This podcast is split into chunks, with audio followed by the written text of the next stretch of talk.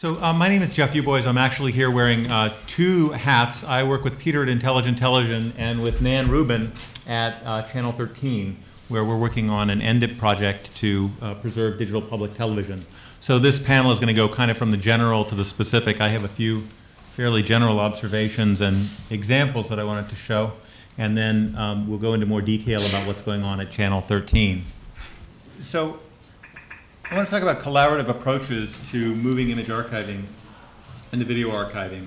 If you look up the definition of what an archive is online, you, you end up with two, uh, two clusters of things. And one is uh, it's a place where historical documents are stored in an institution that's designed to last a long time. The other is it's a collection of Unix files.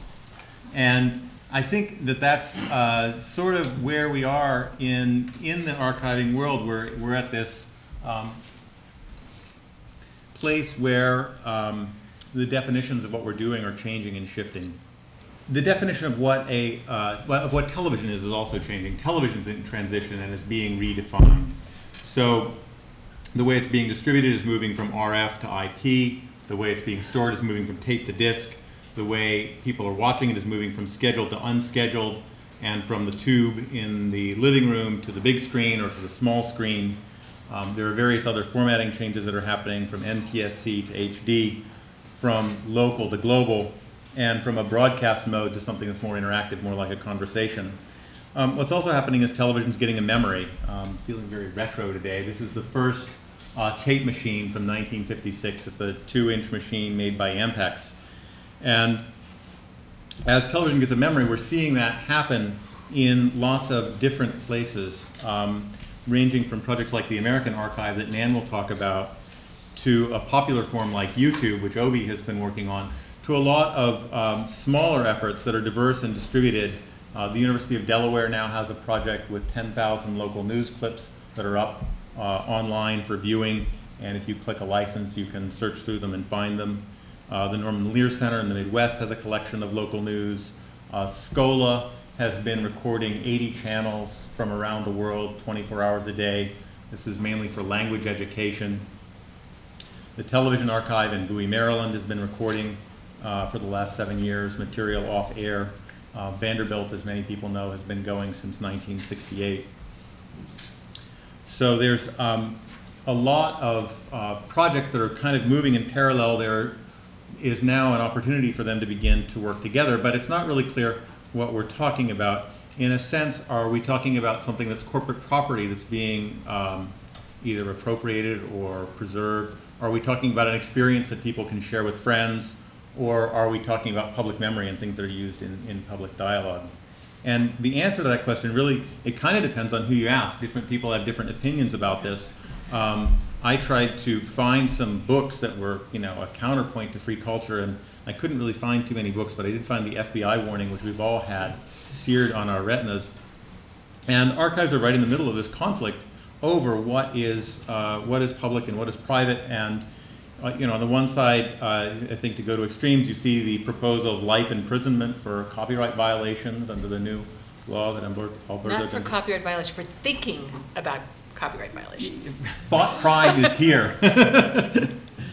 So, um, so archives are right in the middle of this of this conflict, and it's almost uh, like a collision of two different um, systems of belief. It's it's difficult to argue with a belief system. Uh, last weekend, the New York Times ran an editorial by Michael Helprin arguing that there was no difference between tangible and intangible property.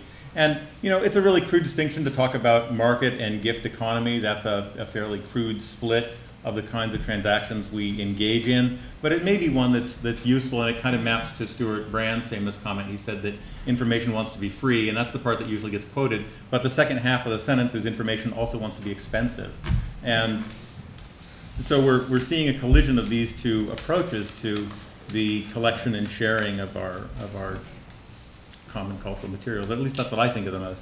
This is the FBI warning that has been rewritten. It was in the presentation that uh, Peter gave, and it emphasizes that we all have uh, fair use as an option that's available to us. And I uh, personally would like to see that as, as a um, uh, more of a ethos in, in, the, uh, in the world, but it's not up to me.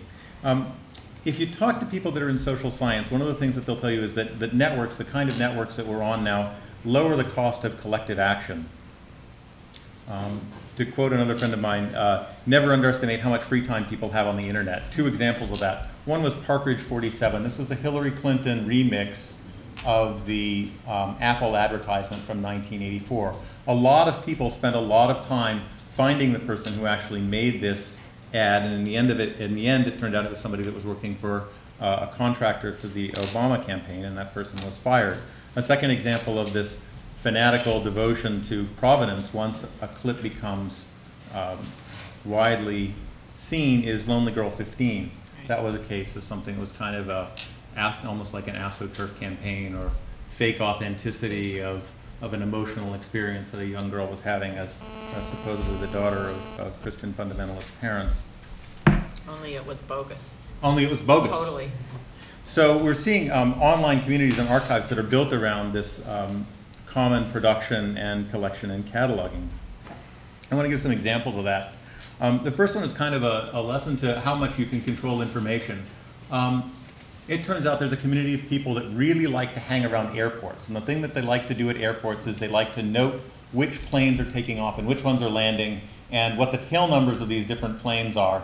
And they began noticing some strange patterns of behavior at airports around the world and sharing this on message boards.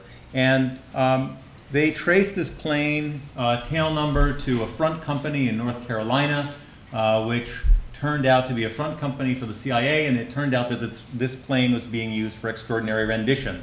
This was how the network of secret prisons that's being run around the world was exposed. And so here was an organization that for 60 years has perfected techniques of controlling the information that it holds. And just through a casual, an almost casual encounter with a large online community, that information became public. We see that with video too. There was um, a project called Witness that's been alluded to here before. Grace Lile has spoken at previous conferences that Peter and I have done. Um, and this is an archive of human rights violations. So it's an effort to share video footage of human rights uh, violations around the world. It's um, kind of like the Rodney King video all the time, only, only worse. Um, another example of collective work and collective cataloging is a project called Dabble. This is a small company in Berkeley, California. Um, at this point, they've um, gotten metadata from uh, more than, they've gotten agreements with more than 100 sites, and they have got index or index data related to over 11 million videos. So this is a giant collection of commentary and annotations and tags um, drawn from lots of video hosting sites. So if you think about the difficulty of cataloging and the problem of dealing with a medium that's not really, well, it's opaque to computers, this approach of throwing up uh, material in front of large numbers of people who then annotate it seems like a promising thing. Um, David Rice at Democracy Now! Are you in the audience somewhere? David, where are you?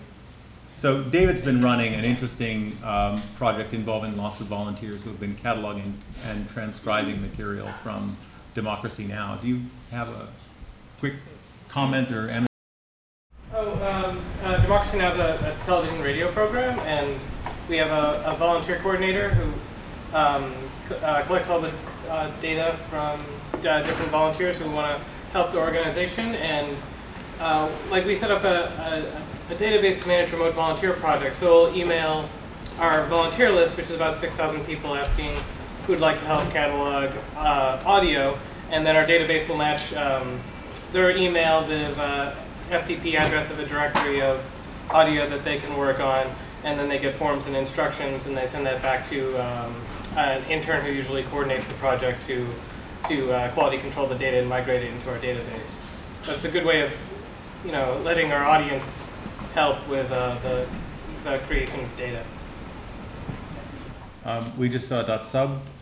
Um, another example of a community that's been uh, really fanatic about careful annotation of um, rich media is the Grateful Dead community. Um, that's up on the Internet Archive, and it's involved lots of people carefully poring over uh, shared playlists. Um, tomorrow we're going to hear from a project called MetaVid. This is based at the University of Santa Cruz. It was just funded by the Sunlight Foundation. Um, MetaVid has been recording material off of C-SPAN for a little over a year, and they've been removing the copyrighted material, the material that belongs to C-SPAN, and taking the material that belongs to us, material that comes off of the cameras in the House and Senate that are owned by the public, and they've begun to annotate that video with things like um, what are the campaign contributors to someone who's speaking on the screen. And they're doing a lot of clever things. You'll hear more about it from Abram Stern tomorrow, but they're reading uh, the titling information. Uh, they're, they're OCRing that titling information. They're combining it with uh, closed caption data so that you can search through it. They're pulling data from an organization called Open Secrets that has campaign contributions. Um, and they're using uh, all open software that lets you point to particular things in the closed caption stream so you can see where uh, someone has said a particular quote. And they're building this with an eye towards making it easy for people to embed particular quotes into blogs and other media. And you can imagine lots of uses for this. You can imagine the local television news stations that are hurting for content being able to find something about what their local representatives said. So it's an interesting project. Um, another example of this kind of collaborative effort is LibriVox. LibriVox is um, reading uh, works of classic literature, and you can sign up, you can read a chapter, and if you want to download something, you can. So these are all examples of um, archivists working to essentially tap large pools of volunteers on the internet.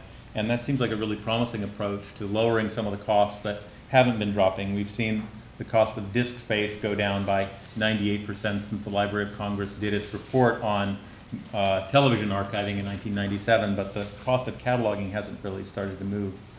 Um, the other form of collaboration that uh, Peter and I have been talking about and talking about with people here and that we'd like to hear more about from people in the room is this idea of public-private partnerships.